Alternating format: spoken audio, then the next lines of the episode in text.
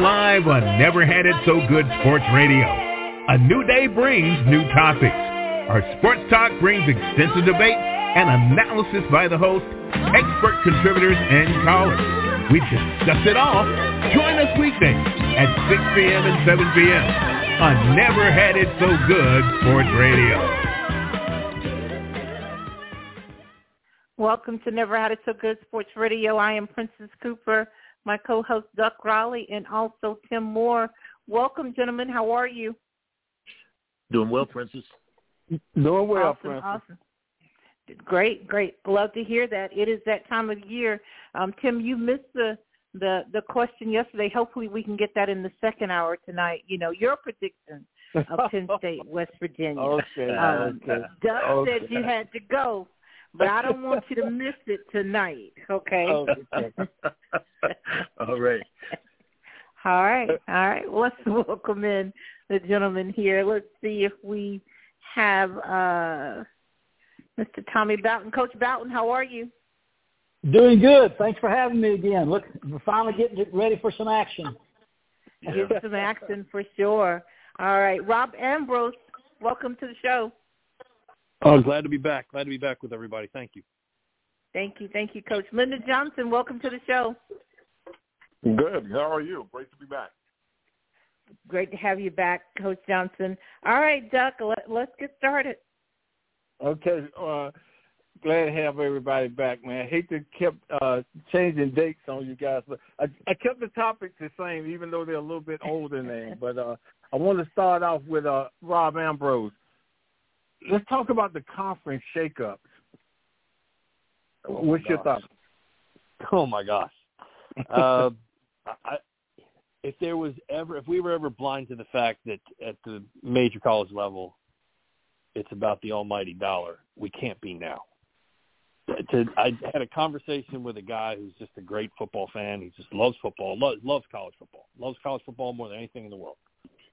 And he is just intellectually dumbfounded that you're having a conversation about the Atlantic Coast Conference with two teams from California. Yeah. And it, like, uh, it's it, it's just intellectually kind of offensive. Clearly, we it's going to happen. It's going to keep happening, and I'm sure it's just going to you know there's going to be a steamroll effect to this. But as far as the general regionalness of some of the great things that are in college football, we're we're clearly going to lose that to the almighty dollar. Okay, uh, Tommy, uh, Rose Bowl. We so we're so accustomed to seeing the Big Ten and the Pac-12. Yeah, they're, gone. The Pac-12's gone. you know, but uh, a couple of th- a couple of things. You know, and, and and Rob mentioned about the money. I saw the statement from the president of the University of Washington said we did it for stability. Well, how are you getting that stability? Through more money. so he used a code word, but it's it's because of money. And uh, you know, the it, it's amazing where you see. I, I think the ACC is voting maybe as we speak, if they haven't already, on the addition of the uh, the, uh, uh, the the SMU and Cal- uh, Stanford, California, and SMU. And I think Rob also said about the intelligent, uh, you know, the intelligence of bringing West Coast teams over there. But again, the ACC being in it, you know, with Duke and Virginia and Wake Forest, they see themselves as a higher academic standard conference. So uh, they'll be making a decision based on intelligence of Stanford and Cal com- coming into the ACC. Uh, I don't know if that'll happen. It, it makes no sense. Girls volleyball, tennis, going to travel to California. The expense of traveling your Olympic sports across the country uh, for the ACC, it, it makes it makes no difference. And it's amazing how you see the separation right now of the Big Ten and the SEC with with the monies and, and now the number of teams. And uh, uh, I remember years ago, Phillip Fulmer and and and, and uh, Jackie Sherrill told me, and I might have mentioned this before, that they could easily see 60 a 60 team conference, which the group with the Power Five was about 60 teams. The group of five was 60, but now we're seeing those 60 being cut in half. And the ACC, uh, the Big Ten, and the SEC is about 30 schools. So now you see a, a 30 school separation from the other 60 and uh, all because of money. But some of these things, like Rob said, don't make sense. on ge- ge- geography. Coach Johnson, your thoughts on it? Well, I mean, my thoughts aren't much different. I mean, I I think it's it's just an obvious thing, the ridiculousness of it, and uh, you know, you look at uh, Coach Bow, what Coach Bowden just said. You look at the ACC; these southern, predominantly Southern schools are the sports that are supposed to be important, the tennis, track and field, all those sports now have to travel across country. Um, and the, most of those sports usually play midweek midweek games and multiple midweek games. So I don't know how that schedule is going to occur when now three of your teams or two of your teams are on the West Coast, one's in Texas. It's going to be interesting to see how that all lays out. Uh, I want to bring Tim in, Tim, because I'm looking at what uh, Coach Johnson just said. Uh, you're bringing California, Stanford, and SMU to the ACC. Why not trade with the Big 12 and bring West Virginia, Cincinnati, and Central Florida uh, to the ACC and let them give uh, the Big 12 California and SMU? Uh, I think that that makes too much sense, Doc. Um, yeah, my my answer makes too much sense. yeah, um, you know, you know, I, I think the answer is what Coach Bowden pointed out is that the ACC uh, has always kind of seen themselves as being um, sort of uh, blue blood academic schools, and um, you know uh, that's the reason uh, that they did not want Virginia Tech. Uh, the governor of Virginia had to had to talk the University of Virginia down from keeping Virginia Tech out of the ACC because they saw them as the blue collar school in the state of Virginia, and they were not on par with Thomas Jefferson's University. Um, and it's also the reason that they didn't want West Virginia when they had a chance. Um, so I think this whole move with Cal and SMU and Stanford is a profile thing. It's consistent with the academic profile of what the ACC has always wanted to project, but geographically, as the other coaches have, have mentioned, it makes no sense at all. Okay, uh, Princess. Okay, so you go down. Now you're down to two teams: Washington State, Oregon State. so they go. Do they go into the Mountain West? I think they're looking for a home for sure. Um, I, I thought that the ACC voted down Stanford um, and Cal. I'm not for sure, but I, I thought I saw that, um, you know, a few days ago. But um, if you're in the Pac-12, you're definitely looking for another home. There's nothing left. There were four teams. There may be two. So they're going to have to find some place to go. Doug, I like what you said as far as exchanging with the ACC and and and, and um, Big 12, but but as you know, Tim just said it. You know that makes too much sense. Um, I'm coming from a fan perspective and watching football a long time, especially college football, um, and to see some of the matchups maybe disappear, to see um, you know UCLA, USC disappear from the Rose Bowl. You know, I, I don't know what to expect of this, but the Big Ten, now the Big 18, is expected to get 70 million a year. Um, and now those teams want stability. That's a great word for I want more money, and it's there, and I'm going to get it. Okay, uh, I want to talk about entitlement, uh, especially with this generation. After listening to some of these these young men and young ladies talk, uh, Tommy, what, what's your thought about this generation entitlement?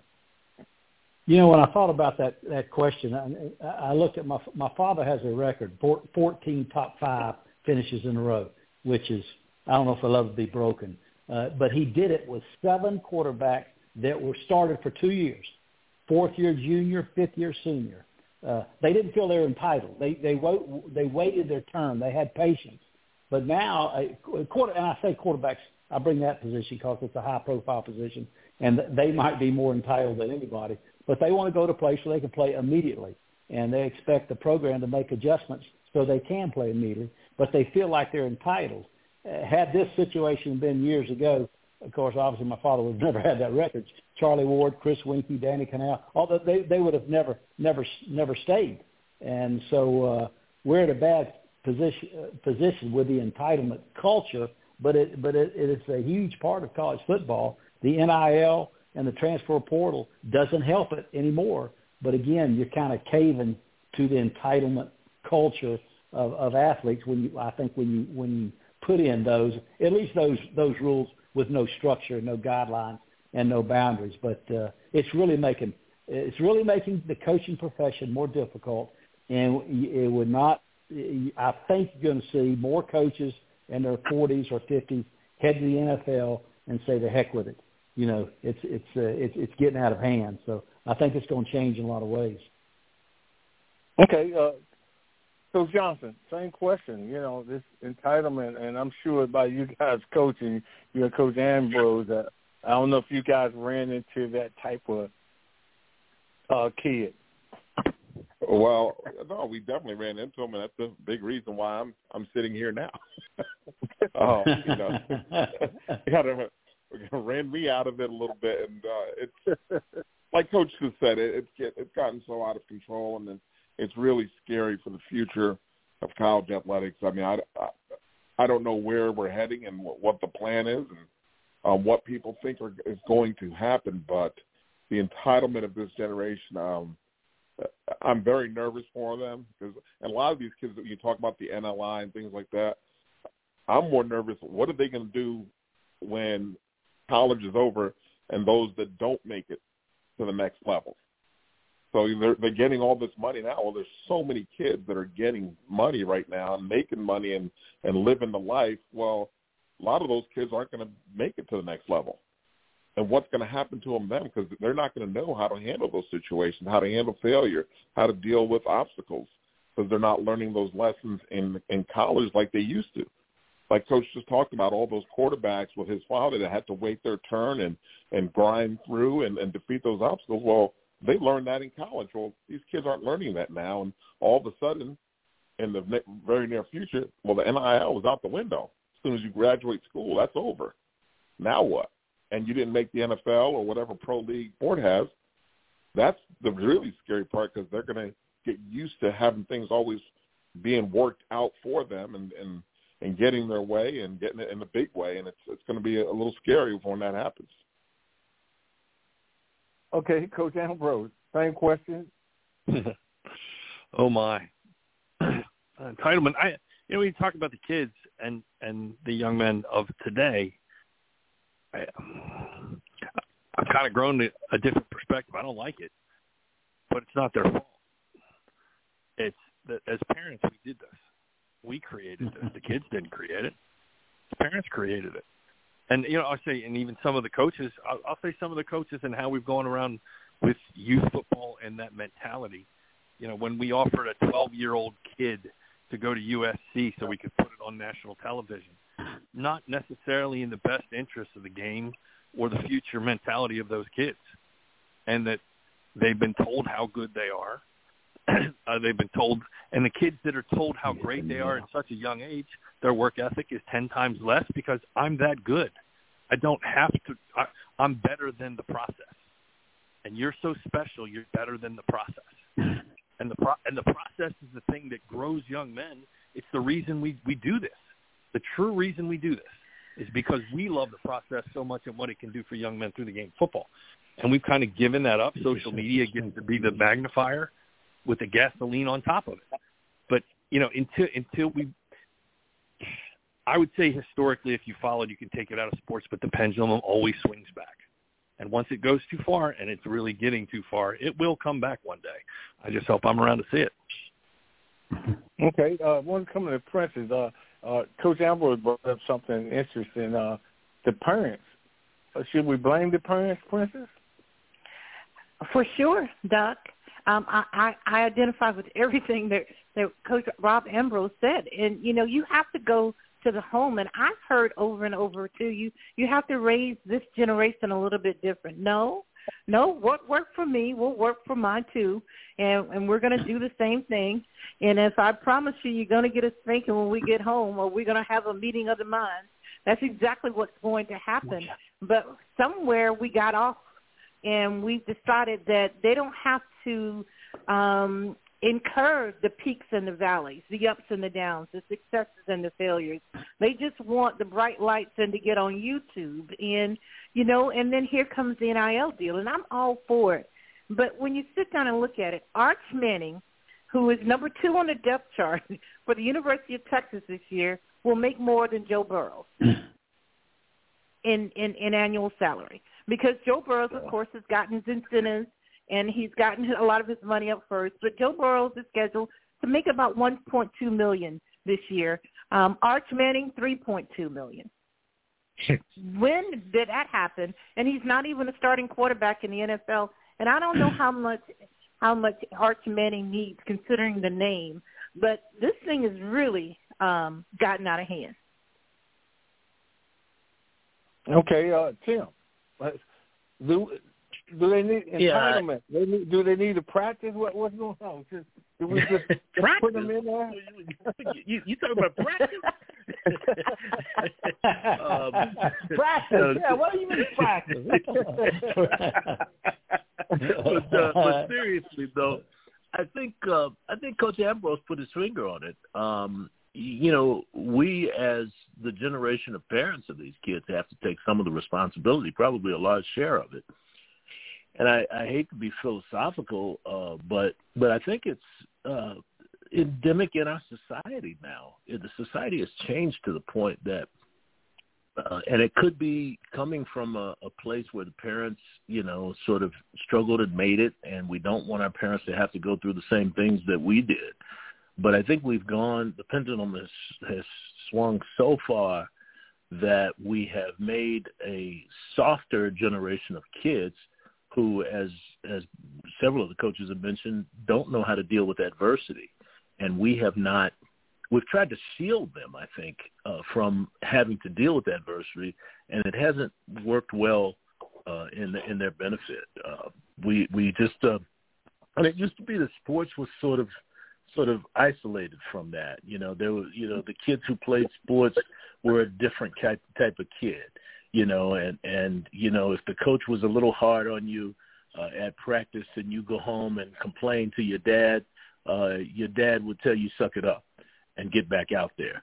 Um, now the, the the the the father will come down and and want to cuss the coach out, you know, and uh, you know how could you treat my my son like this? So I, th- I think it's a societal thing that has bled into sports, and it is not uh, setting a good tone for the kind of young men that we uh, really would like to have in our society. And I think Coach Johnson uh, pointed out that the, the, the, we're not giving the kids the skills that they need if they don't make the league. And they're getting this money and uh, wealth in some cases uh, so early that they don't have any kind of training on how to deal with it. And so we're just creating a disaster. The whole system is creating a disaster now. Okay. Hey, Duck, one quick one, one quick thing on that. Just say because uh, I wish I would have thought that family thing before Coach Ambrose did because that's the key. I know we just discussed it, but I think it's Confucius Confucius that said the strength of a nation depends on the integrity of the family, and it's sure. going to it's affecting it's affecting a sport, and it's also going to affect our country. But again, that that that's that's the key, and uh, I wish it, wish we could realize as a country, but I I think it's too far ahead in the other direction. Yeah. Okay. All right. I want to come back to uh, Coach Johnson. Eric Bieniemy, old school versus new school. okay. Uh, you know, I, I think it's not very far off from the topic we were just uh, discussing. um, you know, I I think I would probably fall into the the old school my what myself. I guess because um, I guess uh, being demanding of your players and expecting your players to work harder and and strive for excellence. Uh, I guess that's considered old school. I don't know. Uh, when I but when I listen to the new age of coaching, uh, that's what it sounds like. That if you if you're coaching hard and and holding your uh, your players accountable or having high expectation for your players, that's considered old school. I, I guess if you're not patting them on the back and giving everybody a medal and and all these other things. I guess that's new age. I, I mean, I don't know. I, but uh, I, I'm with Eric. I mean, you got to coach them hard. This is football. You know, I think one, someone just said back in the old days, a coach get after you, and hey, that's part of the game. You know, that's, that's right. in any sport. Your coach is supposed to get after you. He's supposed to uh, push you for excellence. He's supposed to make practice harder than the actual game, so the game is easy for you. That I mean, I just I don't want to know any other way to do it.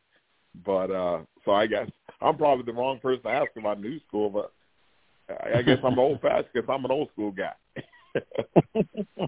well, I want to bring Ambrose in. Ambrose, uh, coaching style. Uh, uh, the kids too. Well, I know, like uh, like Coach Johnson said, we we kind of got that entanglement involved, entitlement involved in this. But were the were the uh, commanders a little sensitive? Is it a little sensitive in today's yeah. world? I'd say I'd say we, uh, at least in the United States currently, we tend to have a little hypersensitive focus on how we feel about everything. Um, you know, it, the game the game is the game is the game. Um, if if you start coaching in your twenties, you're the same guy coaching in your sixties. Uh, you didn't evolve, and hell, you're probably not even coaching. Like there's none of us. We've all had to grow and through the game with these kids and adapt to whatever the world is that that. I mean, you could say the physical stuff. It, members don't drink water. That's salt pills. You know, you, you drink water, you're soft. I mean, look how look how far away we are from that now, intelligently right. so. So the evolution is gonna happen. Expect high expectations are the game. That's not old school or new school. Accountability is the game. That's not old school or new school. Maybe the the thing that we were talking about about the parents. You know, when you go home and you tell your yeah, the coach got after me. Um, my father would say to me, "Well, good he's trying to make you better than you like now there aren't a lot of parents that say that anymore so they don't teach that lesson to those kids so what happens we end up teaching that lesson now to be honest it's kind of tiring when you're always teaching lessons when people ask what do we do for a living you know a lot of times we try to fix 18 years of previous teaching sometimes that's really what happens so I, you know we have it are they softer eh, maybe a little bit you know the old school new school that's usually said by a bunch of people that don't coach. So as far as the rest of us go, we're just going to evolve. As long as we want to keep coaching and helping young kids, these are the cards we're dealt. Just going to evolve. Okay, well, well, Tommy, how did the Swamp King survive then? the Swamp King. Who is the Swamp King? Urban Myers. oh, oh, yeah. Well, really you know, good. you know, f- football. A lot of people say football is a contact sport. It's not a contact sport. It's a it's a collision sport. Soccer, basketball, dancing. That's that's a contact sport, and it's a game of emotion, energy, enthusiasm, effort. If you want it from your players, you better coach it that way. Unfortunately, that's kind of that's kind of old school. And I, and I can remember my first year at Tulane, I was a loud coach because I coached wideouts. So You had to yell at them and I was a hands-on guy. That's as nice as I'll put it. Uh, it shouldn't have been, but I remember I flew my father over from Florida State to watch my practice on a private plane my, my first spring at Tulane, and I took him to the airport to fly back after practice. And the last thing he said to me getting on a plane, he said, "Son, you better be careful." And it, it was really, really physical. Rich Rodriguez was on my staff, and you know, Burton Burns. It was very, very aggressive. And uh, uh, but as I say about Eric Bieniemy, if he's old school, you better do one thing: you better win. And if you win, you can get away with it. But if you don't, and and, and you might not be able to win and get away with it.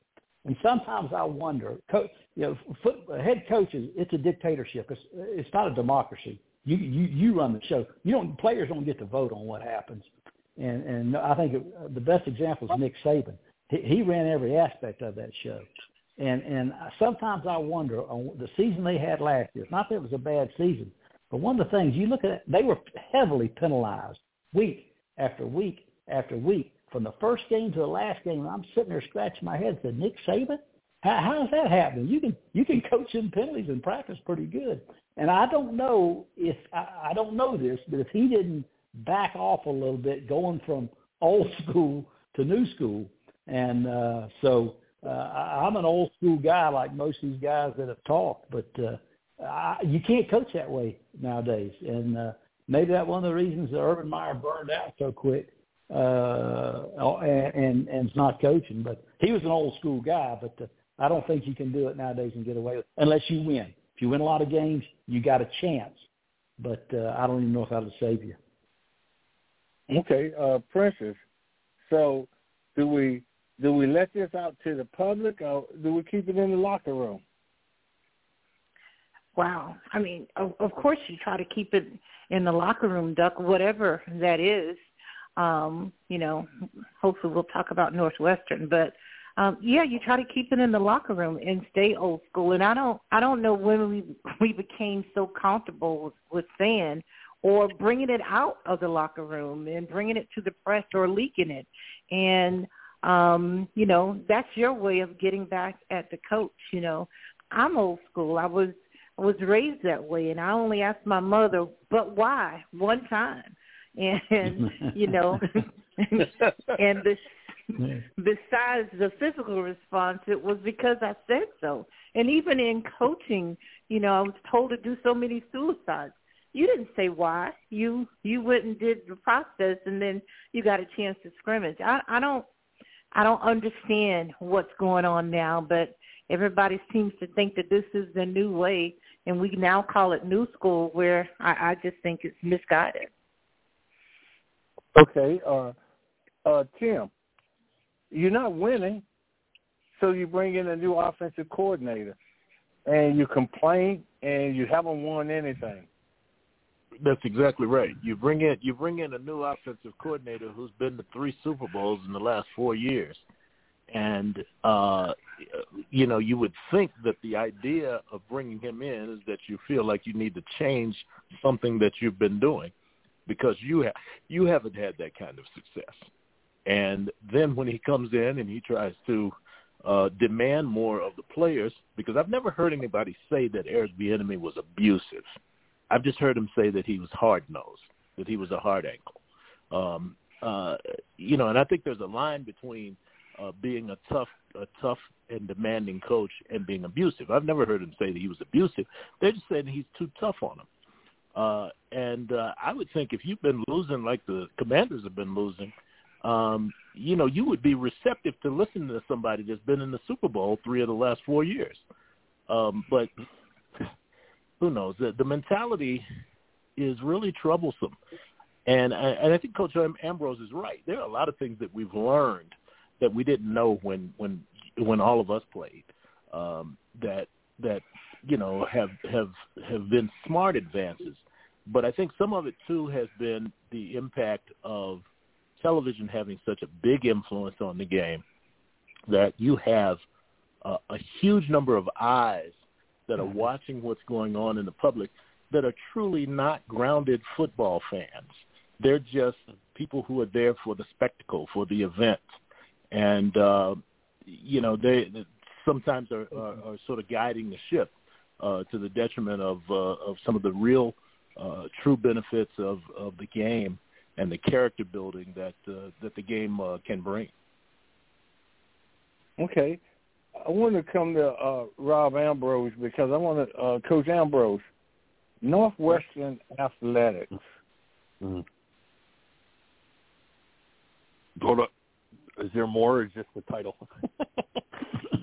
I was I was hoping I was I was waiting on you oh, to fill it in. I just I just oh, threw God. it out there. um, okay, from a from an outsider's perspective, without without any knowledge. Okay. I'd say with a, without any true factual knowledge to be able to say yes, you know, um, it, it's a very sad day in college athletics on a bunch of different levels, and you know, to the degree of, of which any of the this the veracity of this, I, don't. Somebody said you stick around long enough, what is familiarity breeds contempt. And Fitz has been there for forever. Um, an All-American. He's going to be inducted in the Hall of Fame. I mean, he's just done an amazing job in that city and at that school. And then to just uh, one small crack turns into what would be Pandora's box on fire. I, for me to speak intelligently on this, it's just I can't. I really can't. I, there's too there's too many horrible possibilities without facts to say something that no. Uh, you guys are probably way smarter than me. Okay, and I want to come to uh, Coach Johnson because and, and all of this is what we're reading, uh, and we're asking the question because we really don't know. We we can only go by what they what's in print. Uh, but as an assistant coach, do you not know what goes on in the locker room? Um, I think you have a as a assistant you have a good feeling of what goes on in the locker room. But once again, you, you're never going to know because when I when you're you're I'm in the locker room, those kids know I'm in the locker room.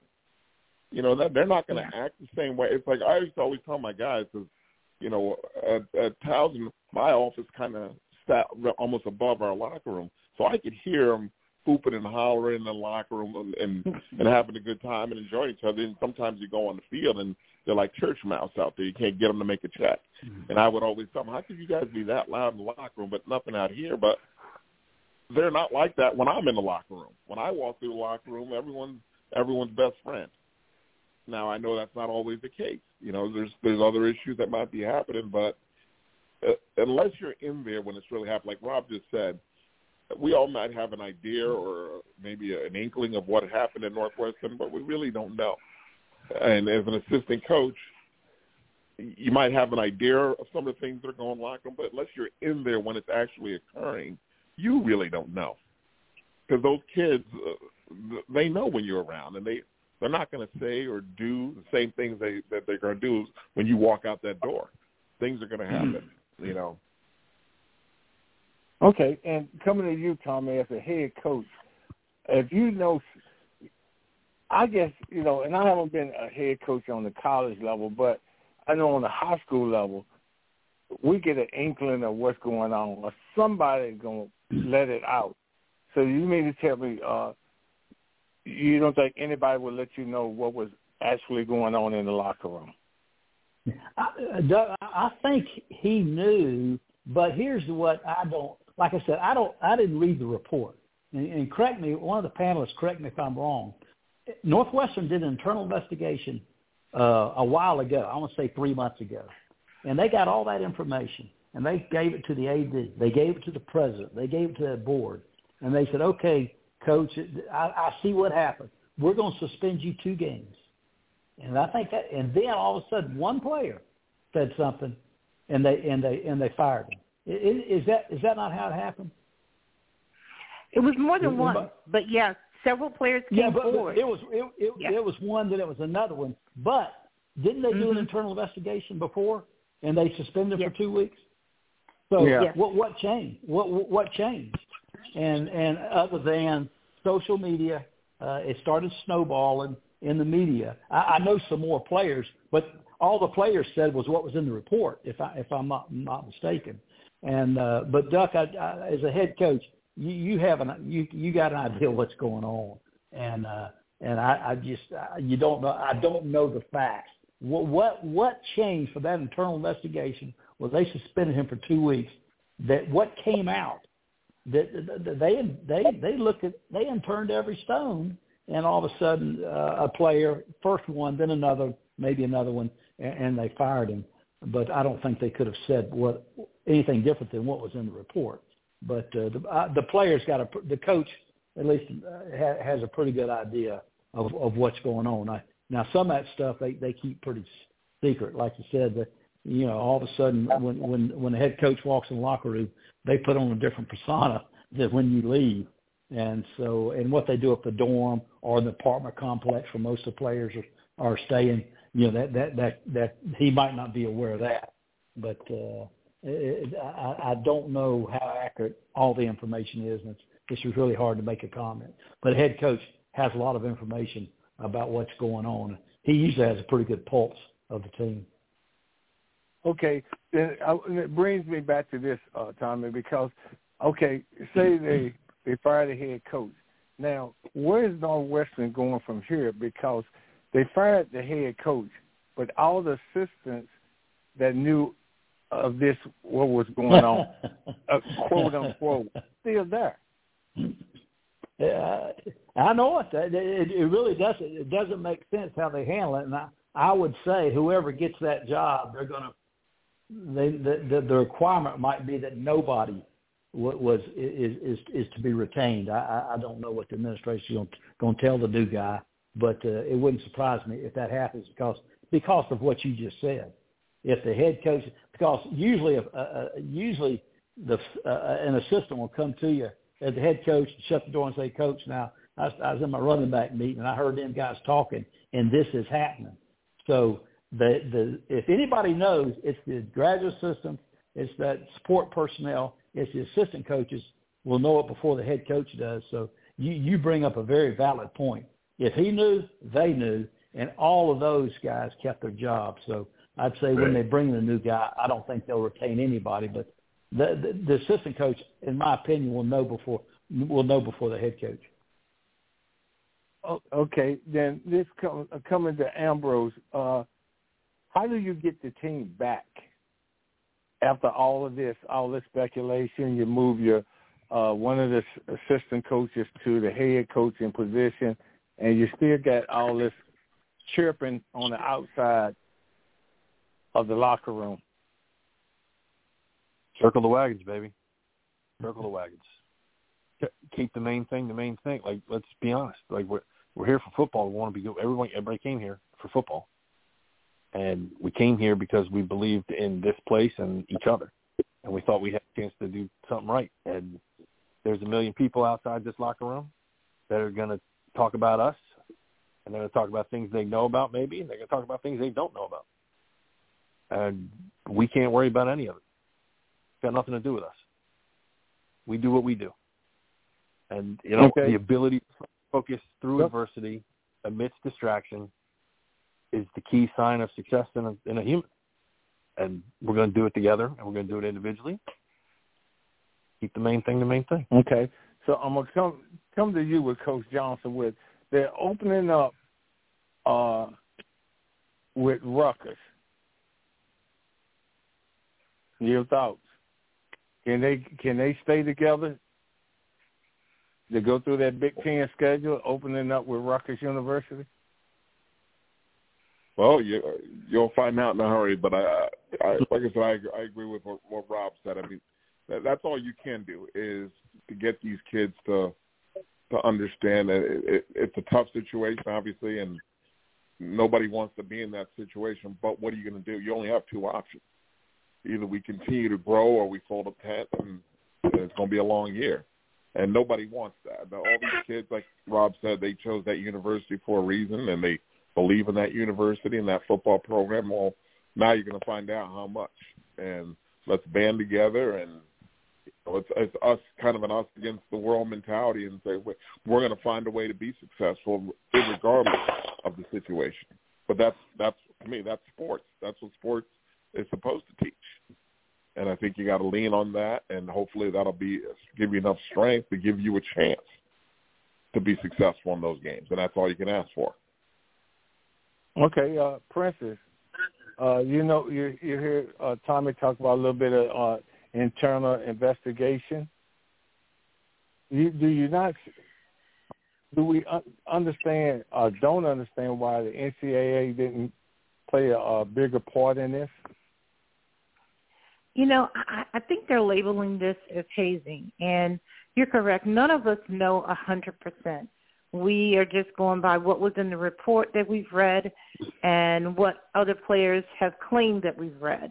Um, but there are nine former players now that are suing um, Northwestern and the athletic department that have left. And I think there's five that have transferred, four or five that have entered the portal. But what these nine have said is that they were forced to take off their clothes as freshmen and go to the shower and be allowed to be bumped by the upperclassmen, and it was called the gauntlet. um, I have a concern as a parent if I'm going to leave you at Northwestern, which I respect because it's an, it's one of those academically academic schools, you know, more like an Ivy League, and and um, and scholarship right. here is more than just a scholarship. So I'm concerned about that, and I'm even concerned that some of the African Americans who have filed a suit said they were forced only the African Americans to have a watermelon eating contest. Now you know what? I don't know what that has to do with football. I don't know what that has to do with the process. I don't know what that has to do with successes and failures. But if any of this is true, then the athletic department, the president, whomever, they just thought, okay, this is just hazing and this is funny, ha ha. To me, this has really crossed the line on both aspects, sexually and just, you know, um, culturally. Why do some of this? And how long has it been going on? And how long have we tolerated it? They all need to go because if Pat Fitzgerald knew, then the coaches knew. And I don't know for sure 100%. I'm just going by what I've read in the documents. As none of these players have secured legal um, representation, and they have reported this. Okay, uh, Tim. Uh, also, it, it wasn't only happening in football. Your your thoughts? Well, um, see, I wasn't aware. I thought I thought this was just the the football program, but that that's that's disturbing a bit. Uh, when I first heard it, um, it, the initial reports that I was hearing, I was thinking to myself that it didn't sound all that unusual with football programs I've been familiar with. But when I started hearing about the sexual stuff and the racial stuff, um, that's sort of a different animal. And um, as Prince has pointed out, Northwestern is probably, or at least they pride themselves on being the highest academic standard university in the Big Ten. They look at themselves as being a Midwest Ivy, uh, being on par with the Stanfords and the, the Harvards and the, the Dukes and the University of Virginias and those schools. Um, and so that means uh, that they have probably some of the most wealthy alumnus. Um, and so when you've got problems with a university like that and you've got some of these really well-heeled uh, alumnus who are getting wind of this at their university, um, they're not going to tolerate this. And they're going to bring power with their words and their response to it. So I think that's what we're looking at, and I think Coach Bowden is exactly right. We're probably looking at a cleaning of the house uh, going into next season. But Coach Ambrose is correct as well. Looking at this season, you got to focus strictly on football with the team that you have, and try to make the best of a bad situation. Okay, I want to come back to uh, Tommy. Uh, let's talk, uh, and the other coaches too. I just want to talk about the new rules on practicing. You know, I guess I'm I'm like Eric Bieniemy, a little old school. I I just remember three a day, full gear. So, so Tommy, you want to talk about the the new new era? That that was my father that did that to you, three a days in full pads. I want you to be remind, reminded of that. You know, it, it kind of goes about what we talked about earlier about entitlement and culture because it seems like the practices are now mirroring the entitlement culture. But the one thing you want to do, you know, it seems like things migrate from the pros to colleges to high schools. The pros mess with the kickoff, the colleges then move the kickoff back. And kind of, and I can remember uh, coaches during kind of during this transition of the of the spring ball two a days, three a days, the preseason two a days and three a days. I was coaching during the transition where we started mimicking the pros go out and after the second practice is shorts, maybe shells, just the shoulder pads and shorts, and then all of a sudden the two a days were negated. And the one thing it has done, even the new rules on kickoff, where you could uh, take it, uh, just fair catch it, get on a 25. I do, I do believe it has minimized injuries, uh, which is which is what you want. And uh, the objective in, as a as a head coach is to get your good players to the game healthy. Don't don't get them hurt in practice. And I think this adjustment has has has made that happen. Uh, getting your better players and not not getting them hurt in practice and then getting them getting them to the games healthy. So uh, I, I think there's some good and there's some bad to it, but I do think it's a it's a it's a mirror image of the culture and entitlement that man these these these players you couldn't talk them into you couldn't pay them to do two a days, much less three a days. I'm going out twice twice a day in full pads. Are you kidding me? Are you crazy? So, uh, but again, it's, it's we talked about we brushed on that earlier. I think about the culture and the entitlement, but uh, I, I think we're going too far the other way because you it, it's a game of tough toughness and getting up off the ground and getting knocked down. Who's has the perseverance and who has the mental toughness and can fight through injuries. That you know, there's a pain, difference between pain and injury, and all those things that are associated with football. I don't know if you learn those now like you used to. Okay, uh, when it comes to Coach Johnson, kind of take me through once you got started coaching to all the way up till you stopped coaching. With you know how many days you practice, you know that type of deal.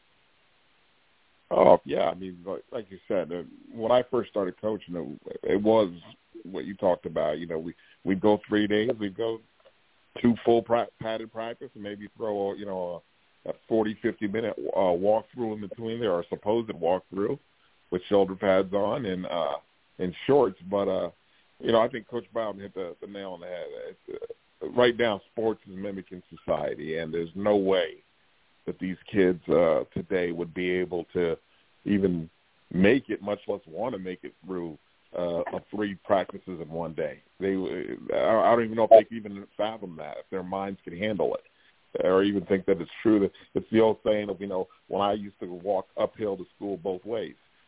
they In the probably snow. still looking at it the same way. You know, when you say when you went through three days, oh, that's crazy. You're making that up. but I don't know. I I don't think I can even think of a kid today that that would, even be able to make it through that type of practice. And it's, you know, it's a little bit unfortunate. It is a, a, a two-sided coin because I agree with Coach. The objective is to get the best players to the game, and, and the new rules are uh, making that more um, affordable to happen. But at the same time, uh, once again, I, I'm an old-time guy. This is football. This is supposed to be one of the toughest sports out there, and teaching you how how many times can you can you get back up. Uh, that was the one thing I loved about the game when I was a player, is it taught me how many times can you go to get knocked down and get up again, and just keep doing it no matter what, and no matter what the scoreboard said, no matter what the how much time was left. If I went down, I was going to get up as as long as I could. I was healthy enough to do it. And, but those lessons aren't being taught anymore, so it's hard to sometimes watch the games nowadays because the games aren't like what they used to be, and because uh, guys go down, and I, I see guys now laying down on the field. You know, I couldn't imagine that when I was a player. Yeah, you know, I would never lay down. I don't care how bad I'm hurt. I'm at least going to get up to a knee until someone comes out and help me. I'm not going to lay on my back on the football field. And that was the old warrior mentality, but th- those days are over. You know, that doesn't have these kids have no problem doing it.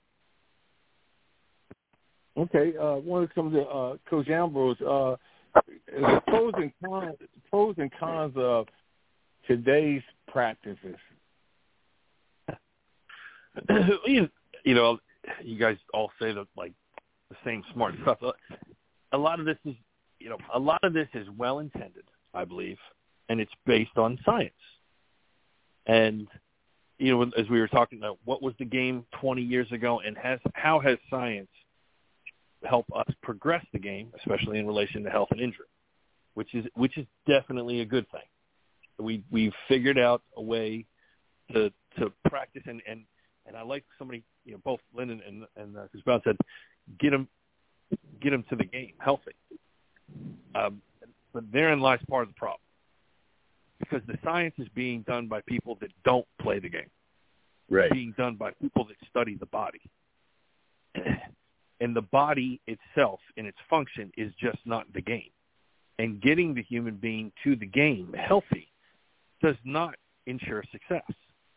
And and, and coach said, this, you know, it, everything trickles down from the pros to college, and, and well, why can't you guys just be like the NFL and and not tackle and not hit? Because we're not NFL players. We're not that good yet. We actually have to hone our craft physically So we Right. might be able to be good enough to do that at one point in the future. But in the meantime, when you talk about injury and science, the best way to not get hurt tackling is to practice tackling. Practice the thing that you need to do so you can do it correctly and not be hurt. So so there's there's a little bit of grayness that gets lost here. And for me, it's never to win a game. It's to win the season. I, I want to win the next play, but I got to have big eyes. Getting my best players to the game is not nearly as important as it's going to be. Is making sure that my players are prepared to play a season, an entire season, is the downside of some of this. That we're all focused on making sure that they're at their peak performance at a certain point but there's a lot more that goes into the wear and tear of the game that allows you to be a successful player. Like Lynn said, allows you to have that intestinal fortitude to get up time and time again. If we don't allow, if we practice so soft that we don't allow guys to get knocked down, how in the hell are they ever going to figure out how to get up? So Right. it's a fine, it's a fine line that we walk. The, the science is a good thing. There are always things that are for the benefit. But you know, for me as a head coach, my latest frustrations was having the science people tell me how practice should be structured and what should happen during practice. And that's where no no no no no the, the pendulum swung too far. Okay, uh, I want to come to Tim. Tim, you know, uh, you played college ball, played high school ball, uh, your practices, but my I, my quick question to you and is that when did the running back start tapping that helmet to come out? I was always afraid that if I came out the game, somebody that comes in behind me might stay there. So, but I'm just kind of throwing that out there. Yeah, Duck, that's that's a little different, man, because um you know, I, I remember running backs who used to want to carry the ball back to back, uh, you know, eight times during a drive if you could get the ball down the field like that and grind out. Um, and some guys, you know, who played like that would get stronger as the game went on. The, the mentality is different now. Um, and I think it's just in keeping with everything that the other coaches have said here is that the the whole uh, training of the body, of the mind, of the will, and all those things is sort of falling by the wayside because of a lot of restrictions that are being put on uh, on coaches uh, in the way that they train their team. Uh, you know, I, I I I know Coach Bowden has heard me mention this before, but on uh, previous programs, my father was a minister, was a pastor for 60 plus years. And I, one of the things I remember him talking about, and he was talking in terms of people in their Christian walk who make mistakes when they first join the church. And he said, and I never forgot this, and I think it applies to football players too. He said, uh, he said when you when you have a young kid who's learning to walk, you know they're going to fall sometime, but you don't just leave them down there. You pick them back up, and give and and and they may fall a few times as you go, but eventually they're going to learn to walk through that process. And then when they get stronger, they're going to learn to run. And I think that may be what we're missing with football now, with all of the restrictions that are placed on training and getting players ready and getting teams ready for the season. You can see it in tackling. Tackling is awful at, at all levels of football now. Uh, and I think part of it is exactly what Coach Johnson was uh, saying. Uh, they don't practice it. Um, you know, you, you get you learn how to tackle by tackling, and uh, I think a lot of that's just sort of fallen by the wayside because of some of the restrictions that are placed on uh, what you can do with a team now. Okay, uh, Princess, we're going to finish with you, and you can take us out of here. I want to know uh, with you, Princess, how's it different when you play volleyball in college to where it is now? Duck, you, you know, I've actually been to a lot of practices, especially on on the University of Florida campus. I don't think it varies that much. You know, um, maybe they don't practice twice a day. We went in at 5 a.m. and came back at once classes were over at 5 p.m. And then if it was before game day, you know how things um, changed then. So, but I don't think the structure has changed that much. I think the skill level is a lot better and a lot faster and taller but I, I don't see the difference. And I was going to say, hey, I was going to out, bow out on this one if we were talking three a days on a football field. It's, it's too hot. I'm too soft for that one. um, but gentlemen, thank you. This has been awesome. Rob Ambrose, Lyndon Johnson, Tommy Bowden, Duck Riley, Tim Moore. Um, I can't wait to do this again. And everybody, you know, pray for my Gators. Say go Gators. You know, they're going to beat Utah, right, Tommy Bowden? I'm, one, I'm, I'm a Billy Napier, a Billy Napier man. Okay, okay. Lyndon Johnson. Oh, my pleasure. Thanks for having me again. All right, all right. So now tell me about Lyndon Johnson. Who wins? Um, Penn State, West Virginia. Let me get that one before we close out. Rob Ambrose. Yeah. Like I could answer this on this podcast and survive without saying like uh, if James Franklin is listening, James, I apologize, but I am in a corner, my friend, and the Mountaineers have it. Uh, there we go. Tell me about. Tell me about. hey, hey, what do they call upset special? Mountaineers by three. Okay. All right, Lyndon Johnson as much as I love you, Riley, I, I just can't get it out of my mouth. I gotta go with the line. Thank you. One Thank one you. one honest guy. One honest guy. hey, hey, you know, it's, it's two honest guys because Kirk Herbstreit said that West Virginia was going to win. You've never brought up Kirk Herbstreit until now. Thank you. Said West Virginia. Exactly right. You're exactly right. And Kurt, and Kirk Herbstreit and Urban Myers never lie. Oh boy, we're going to end on that one for sure. Coaches, thank you. I appreciate you all. I look forward to to coming back here in a couple of weeks. You all have a great evening Hey. and have a great college football weekend. Have a Thank good you, weekend. guys. Thank you. Thank you so much. Let's go Mountaineers. Awesome. Yeah, yeah, okay. All right, never had it so good. We'll get ready for the the top of the hour.